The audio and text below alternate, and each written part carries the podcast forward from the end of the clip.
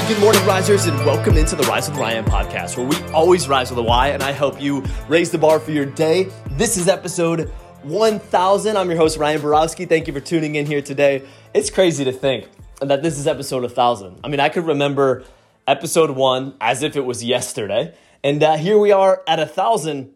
In this episode that we're going through today, Better a Weary Warrior is really about this journey. Because when I started this podcast, I didn't know where it was going. And, and, honestly, in full transparency, I still don't know where it's going exactly. But here's one thing I know for sure that I am passionate about personal development and sharing these messages. And this is a reminder for all of you today, and I want you to share this episode. It's a reminder that passion unexpressed doesn't grow, it shrinks. And what this does is it gives me an outlet to feed a big passion of mine. And I want to encourage you today to do the same thing in your life. So, what are you passionate about? I want you to write that down. I want you to think through that right now. What are you passionate about? And my next question is what is holding you back from feeding that passion? What's holding you back? Because it's one thing to say, hey, I'm passionate about personal development. It's another thing to say, you know what? I want to use this podcast as an outlet to feed my passion, to study, to learn, to grow, to share. But a lot of times we stop at the, I know I'm passionate about this, but I don't really want to take action and feed this passion. For a lot of us, it's fear that holds us back. You know, I love painting, but I'm afraid if I put my work out there, people won't like it. I'm passionate about travel, but I'm afraid of what people will think if I start a travel blog. It's fear. You're afraid of the critics. And you're right, there will be critics. But here's the thing those critics that are criticizing you, they're criticizing you because they're not in the game.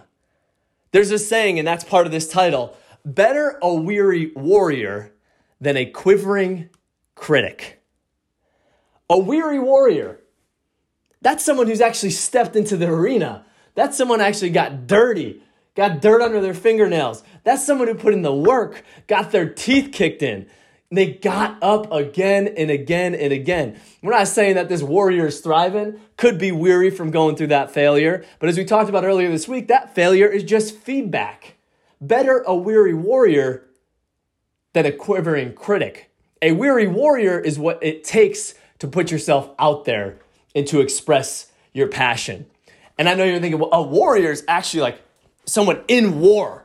I get that. We're not talking physically in that sense, but you you've been through this before. Sometimes we're that in our head, we're at war with ourselves.